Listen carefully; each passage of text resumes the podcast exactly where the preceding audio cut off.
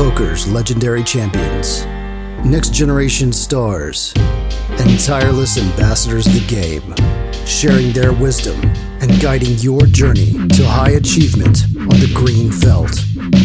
This is Tactical Tuesday on Chasing Poker Greatness with your hosts, Brad Wilson and John Chai.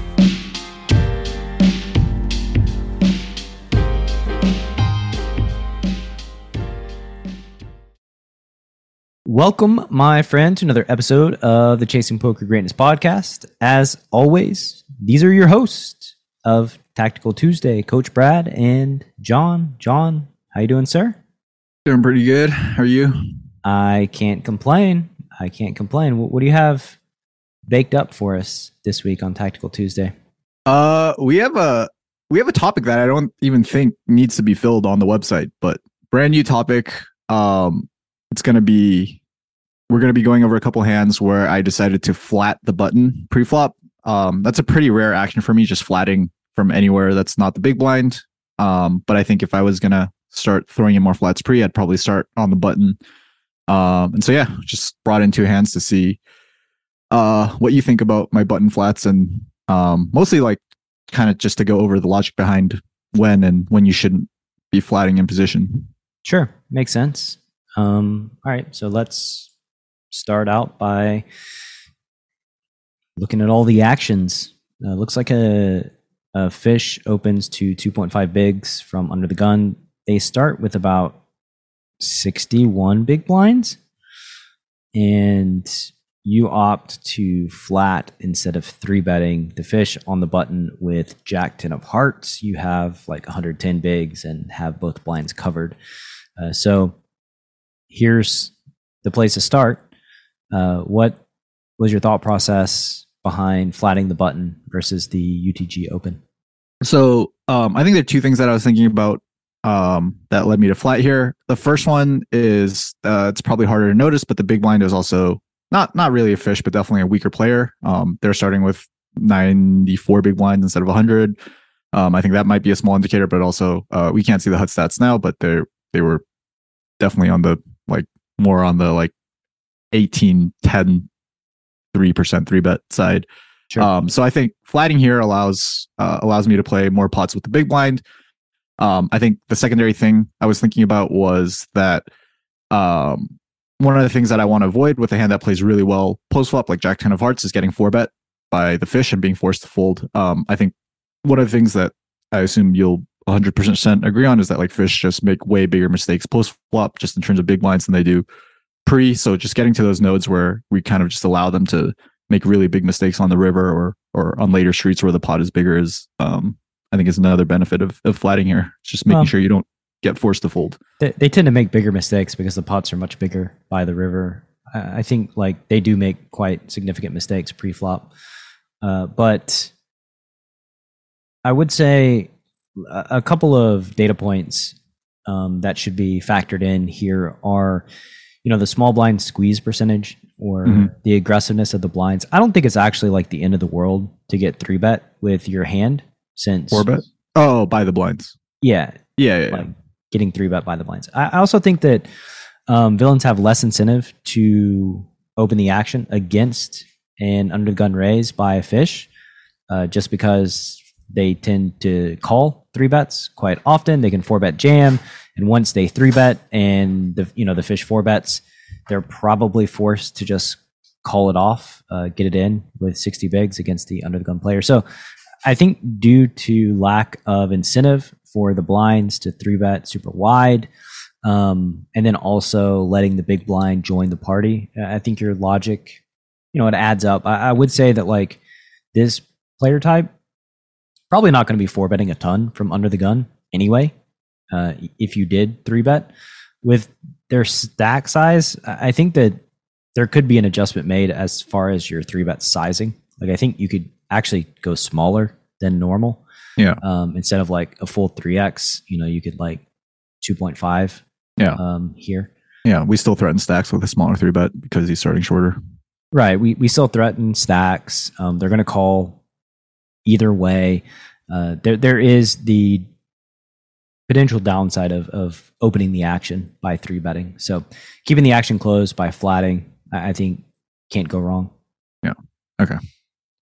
And Uh, uh, just to like clarify, like the types of mistakes that I like, it's uh, that I was like referencing by when I said like fish make big mistakes post flop is like it's not hard to like four bet aces, ace king. Like it's it's like it's I don't know, it's pretty easy, I guess, to to play well pre flop. But then they can just make massive mistakes where like they just stack off with you know aces on seven, eight, nine monotone or something like that, or I don't know, just put like way too much money in post flop on on boards where you know over pairs look like really strong hands or or you know top pair looks like a really strong hand but it's actually Well, not a hand that you should be excited about stacking off with. As somebody who's like really deep in another pre-flop project right now, I, I would say that you would think that it wouldn't be super difficult to make significant mistakes pre-flop, but but uh, it, it is not super difficult. Um, okay e- even even amongst like um, the wolves, we we see a lot of pre-flop mistakes in aggregate after you know 50 or 100 k hands. So like, yeah, pre-flop pre-flop is just trickier than I think most people most people expect. But anyway, that's a just a tangent for a different day. Yeah. Um, for here, yeah, just flatting. Um, you the blinds fold. So heads up flop, you're in position as a pre-flop caller in this two bet pot. There's 65 in the middle. Flop is nine of hearts, six of clubs, deuce of diamonds. So you're like 60% of the way to a straight flush. Congratulations. Villain starts out with a half pot bet. And I just can't imagine you doing anything other than calling here. yeah um just going to be calling probably just happily calling anything that's like half pot or smaller um i know for us like this is just a super standard spot to call i think maybe some of the listeners and like definitely myself like years ago would have not years ago but like Yeah, a year and a half ago Let's maybe not give yourself too much credit here. I was I was going to say like a year ago. yeah, yeah. Like I, I was just like way over folding to flop c bet, I think. And like these were the sorts of hands I think in position, maybe this one it's easier to like see the call, but um I just like was not calling with like two overs often enough, getting like a good price. Um I think one of the things that like really opened my eyes to that was like seeing your fold to flop c bet percentage. And it was like, I don't know. In my mind, it was like something obscene at the time. It was like 14% or something. I was like, what? Like how, how can you only fold the flop like 14 15% of the time and like be winning um but what i realized was like i just had to massively recalibrate like how i should be dealing with flop c bets Yeah, I mean, basically like having just six overcards is like, you know, close to 25% equity and you need Yeah. 25% equity to continue facing a half pot C bet. So like Yeah. the situation just kind of, you know, make makes a lot of sense. And then uh, once you do realize equity, then, you know, you can do other things. You know, you can bluff, you have bluff potential, you you can um, value bet, like lots of good things can happen. So Mhm. Here, yeah, good things happen good things happen. You turn a five of hearts. So you have a flush draw, which this is the John special. Now, somehow all the money's going to go in. I, I don't know exactly how, but. he jams uh, and i call yeah. They have 554. There's 125 in the pot. 5x, 5x rip. Um, they bet half pot again. Surprise, surprise. Uh, reliable now, old fish yeah, re- reliable bet sizing. Um, I think that there's a number of ways you could go here. I wouldn't actually mind like a small raise on the turn and then a river jam, Mhm. like a click. Yeah. Um, I think that raising the river could get a little dicey if you call and they bet half pot on the river. They're going to be betting like 120. Um, so, I, you know, you definitely want to be able to put the last bet in. Raising the turn again reopens the action. Although, you know, I, I don't think that they have a high concentration of really strong hands that just want to rip after betting half pot, half pot. Uh, I, know they have some, but probably not a ton. So I wouldn't be super worried about reopening the action here on the turn. right like if they Um, have seven eight they're just betting close to the pot here more likely than Yeah, they they tend Any to other just size. up, right? Like Yeah. with with the strength of their hand. So, you know, um, even with aces, I would expect them to bet bigger either on the flop or on the turn. Uh, so, yeah, I mean, whether you raise small here or call, I, I think it's kind of your choice. My preference is probably just to raise the turn and, and jam the river, though. Interesting. Yeah, I, I did not raise the turn. I think I was probably overly concerned with reopening the action and getting jammed on and, you know, having to call it off. I'm just kidding. having to fold the flush draw Yeah. um, on the turn. Uh, so yeah, I, I, I think like I, I probably could have done a better job of like reading into the bet sizings like you just did and just been like, yeah, I'm probably never getting or like very, very rarely getting bet three bet here. So I should just raise, like get two opportunities to realize fold equity. Um, and yeah, and just, just jam the, jam the river. But I was too scared of getting bet three bet on the turn. Yeah. Which is really, you know, that that's the variable that needs to be considered is like how often if I open the action here, does the villain bet three bet? Do I have any data points suggesting that they're less likely to or more likely to leading up to this point? Right. Um, so you opt for the call and you get a four liner on the river. Deuce, tray, five, six, nine is your final board. All the flush draw missed. John has Jack, 10 of hearts, which is a big pile of nothing. Um, villain has 500 behind. There's 245 in the pot. Mercifully, the villain checked. If the villain bet, you're you're just done, right? Like you. you I think it depends on size again, though. Like I, my plan on the turn was to call turn and very likely just jam river over a bet or bet river versus check. So I think like again half pot or less, I probably would have just jammed the river. All right. Well, at, at least you're going to take the one opportunity to go Realize ahead and realize fold equity. Yeah. Yeah. They checked. You stick it in, 2x facing their check. I, I would imagine this is going to be a very profitable bet, especially once villain checks on the four liner. They probably don't have a ton of straights, and given their flop and turn sizings, probably don't have a turn a ton of like sets or two pair. So, yeah.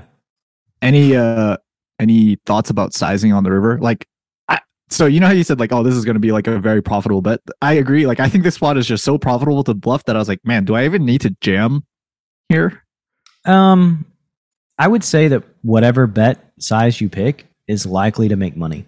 Yeah. It just depends on like which one makes the most. I'm not sure. You know, if you bet pot, that needs to work more than 50% of the time. If you jam, that needs to work more than 66%. Now, it does jamming fold out uh, additional hands that might call versus pot. So if they have a hand like top pair, ace nine, um, will they call pot, pot, a pot size bet um, at any different frequency than 2x? Like, I'm actually not sure. Um, but, you know, better safe than sorry. yeah. That, that was me too. I, I wasn't even like I was, I was thinking like yeah maybe 9x does fold. That's a good point. Like it's just it's a tough spot to just call it off with 9x on this four liner. Um but yeah I, I was like thinking like if i went smaller sizes like oh man i might just get picked off by like sevens or eights even. Um just Yeah, I mean- just clicking call randomly on the river. Yeah, like that, that's how poker works, right? Like, you size up and try to fold out more hands as you scale up with, Yeah. you know, risking more money. Yeah. Let's see. Let's see what they did fold here, though. Boom! You crushed them. They had. you're right about the sizings on the flop and the turn though about just this not being a hand that would be happy to put all the money in or bet three bet the turn just Yeah. based on their sizing Yeah. Yep. And there we have it. You, you folded out the ace king high. Thank God they didn't like three fourths the river or something. You'd have been. That would have not not been good for us. yeah All I think I didn't three bet pre. yeah, great thing you didn't three bet pre. Uh, well, maybe who knows? Like, it's not a given that that fish always four bet ace king. So That's true. That's true. it- it's hard to know. Yeah. Um, all right, so that hand actually took a lot longer than I thought it would. We're too, at yeah. the 14 minute mark. Uh, stick around after the break. John is going to play a much bigger pot after flatting on the button. So we'll see you in a couple minutes. The decision to enter a hand is fundamental to poker strategy. Too tight, and they know what you have. Too loose, and you're easy to run over. Preflop Bootcamp from Chasing Poker Greatness is is a comprehensive guide to locking down your preflop game and creating true range advantage. Eight days of guided training, over 60 optimal ranges, and access to a dedicated community of players that will push your pre-flop game from a place of weakness to your greatest strength. Go to chasingpokergreatness.com slash bootcamp. Available now.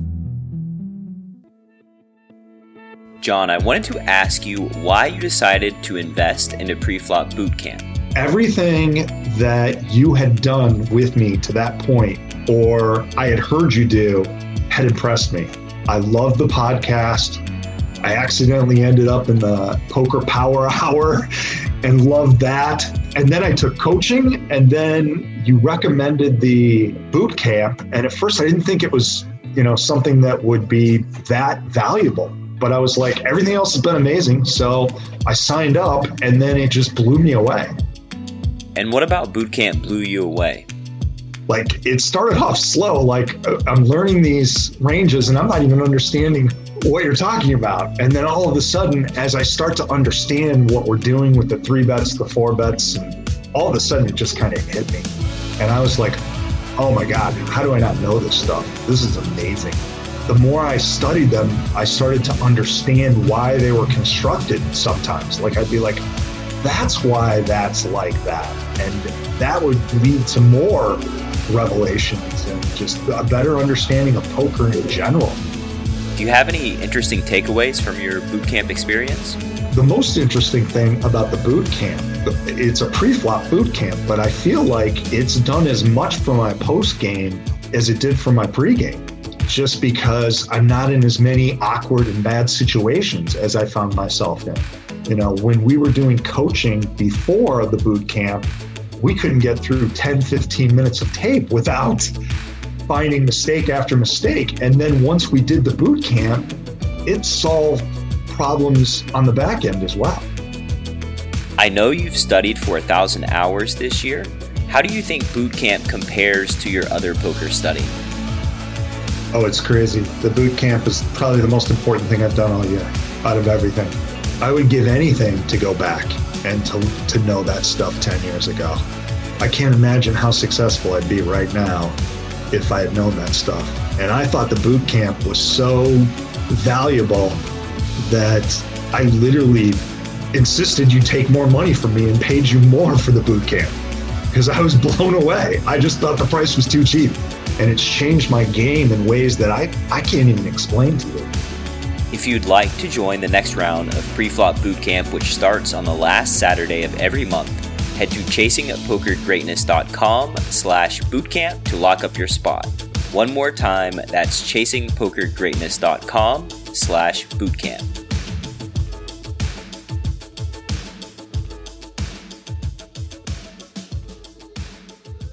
All right. Welcome back from the break here on Tactical Tuesday, where John does some button flatting. John, you want to dive directly into this second hand? Yeah, I'm gonna just play the action until it gets to me, and then I can talk about why I flatted. So the cutoff here um, is pretty big fish. He, well, I guess we can already tell. It's hard to tell from his stack size because he starts with over 100 big blinds, but um, under the gun opens three dollars and he flats the cutoff. That's already starting to become an indicator that he's probably not super strong player. Um, I I follow along in like the same fashion that makes me seem like not a super strong player and just flat behind with the ace five of hearts. Um, I think this would probably be just most of the time would be a three bet facing like a normal, you know, open configuration pre-flop. Um, I think what I was thinking in this spot is that if I three bet, what's going to happen a lot of the time is that I'm either going to get four bet or called by um, under the gun, and a decent amount of the time the fish and the cutoff is um, is going to fold, and so basically I'm isolating like a super strong range, basically like an under the gun reg RFI range. Um, sometimes I'm going to get four bet and be forced to fold. Um, and basically, like I'm just doing whatever I can to make sure that I get to play a pot in position um, versus the fish and the cutoff. Yeah, I'm down. Like I think it's good. Um, also, the under the gun player just is out of position uh, for every street post flop. which is nice. Um, and by three betting and reopening the action, we give them an opportunity to kind of, you know, neutralize their natural positional disadvantage post flop. So, yeah, flatting, letting Mr. Fish into the party, always a fun plan in my book. Uh, so the blinds fold. Now we take a flop three ways. There's 84 in the pot. Um, the flop is Trey four seven with two diamonds. So you've got a sneaky little double gut shot here with your ace five of hearts. There's no heart on the flop. Uh, and 84 in the pot. John's covered by both players, but everybody's got around 100 bigs. Uh, they check to you, and you decide to start out by betting a quarter. Yep. I think uh, the reg who opened under the gun, check the flop. Uh, I expect them to be checking range, especially on seven four three, um, two tone facing two callers. Mm-hmm. Um, so wouldn't it wouldn't be shocked to get check raised by under the gun. Um, maybe under the gun doesn't even check raise that much though on seven four three, given that like you know one or either of the players behind him could have straights. His overpairs are you know could could just be like drawing dead on this board. So maybe he just plays his overpair slightly more passively. Um, and maybe I shouldn't be expecting check raises uh, as frequently, but in any case, it, it I didn't really care because I have a double gutter. So check raise me, dude. Yeah, with an overcard too. So Yeah. let, us roll. I think Yeah. you're right, though. I don't think you get check raise a ton on this board. You've got sets, you've got straights, and like aces just probably doesn't feel great check Right. raising. Um, and also, yeah, they don't really know what the fish is going to do either. Here. Mhm. Uh, so under the gun decides to call, and the cutoff decides to call. So we take our family pot onto the turn. That is the six of hearts, which, as Larry David would say, is uh, a pretty, pretty, pretty good turn card. Um, there's 163 in the pot. The board is tray four, six, seven. Um, so here, UTG checks again, which is like the uh, least unexpected thing on the planet. I can't, can't imagine them doing anything other than checking. Um, and now on the four liner, you decide to bet pot.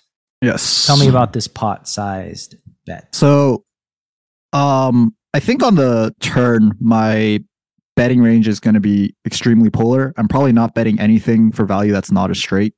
Um, I think I'll just check back sets multi-way once the four liner um, gets her on the turn. So basically, what I'm saying on the turn is that I have straights and some other bluffs. Diamonds are super obvious. You know, maybe I just start stabbing the flop with a hand like eight nine. Um, and continue barreling on the turn. But basically, my range is extremely polar on the turn, and uh, that's what this size is about. I think I could have gone bigger, honestly. Yeah, I mean, you're setting up like a 2x jam versus the Anybody? versus the cutoff. So I mean, you could, but I don't really mind like going pot then over betting river, which is I assume your plan here. Any other sizes you think I should be considering on the turn? I mean, 1.5. Yeah. Okay. So no smaller size, basically. I can't imagine a smaller size Yeah. like outperforming a big size with the cutoff in the mix. Yeah. Like, as you said, we, we just want to target them. Um, the river is a 10 of clubs. So final board is tray four, six, seven, 10. There's no flush possible. Uh, eight, nine makes a straight, but feels pretty unlikely. Um, our villain in the cutoff has 866 behind. The pot is 481. They check. You've got about 800. I'm assuming, as I mentioned on the turn, that you got one size here, which is Mhm. all the marbles. Um, so you wager 791 marbles on the river. Villain matches your wager.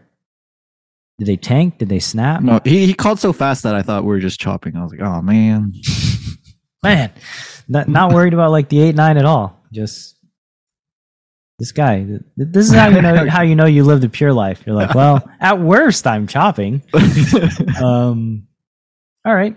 Uh that's a that's a pretty good river. That's a pretty good river. They they called with uh top set. So they rivered a set of tens um they did not three bet pre with their tens and going back to hand number one about pre-flop mistakes this is a pre-flop mistake, flatting in the cutoff with the tens versus UTG Open, and led to a pretty catastrophic outcome, I would imagine, for the cutoff here. They just if they three bet, then they play heads up pot versus UTG, but instead you snuck in the mix and kind of wrecked them. Yeah, I thought um I don't know if you want to go back a couple clicks and just see what UTG folded. I thought this is like definitely a tangent, but how UTG played the hand I thought was also uh fairly interesting. Oh wow! Yeah, he's folded nut flush draw on the turn. Yeah, Yeah, I mean it makes sense. I as I've mentioned to you uh, privately before, and you, you can never fully wrap your head around it. People actually do fold flush draws on the turn um, to big bets. yeah, that was. he didn't even check raise the flop. Uh, what do you think about not check raising the flop with his hand? I think that they have a range, and their range just doesn't want to check raise the flop, so they check called. And playing everything as a check call, I mean, it, it can't be. Yeah, kind of sucks to get jammed on with his hand, which is bizarre to say. If you check raise ace deuce on the flop, and let's say I just He just has he just has has a has a range on a board multi way that doesn't want to have any check raises. So like Yeah. calling is just the best path. Um, Oh. I'm actually down with the way they played the entire hand. I think they played it well. Yeah, tough tough to do anything versus pot on the turn on the four liner, I guess, especially when you're out of position.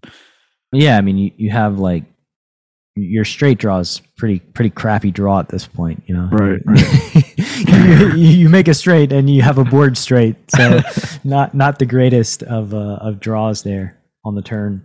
Um, plus, it's like not it, it's not exactly um, hard to see when the flush completes. that, Like a five's probably just not going to be betting the river. Yeah, so your implieds are really low. Yeah, you have low implied odds. Um, so, well played hand, sir. Flatting the button worked out quite well in both situations, and I think your logic was pretty much on point. So, well done. We have two W's in the column for John in this week's episode of Tactical Tuesday, and uh, I think that's all I have for this episode. Nice, good episode. See you next week. Thanks for listening to Chasing Poker Greatness. You can subscribe on Apple Podcasts or on your favorite podcast app. Go to chasingpokergreatness.com to get the newsletter, join the Greatness Village community, book a coaching session, or dive into the latest data driven poker courses. Follow the show on Twitter at CPG Podcast.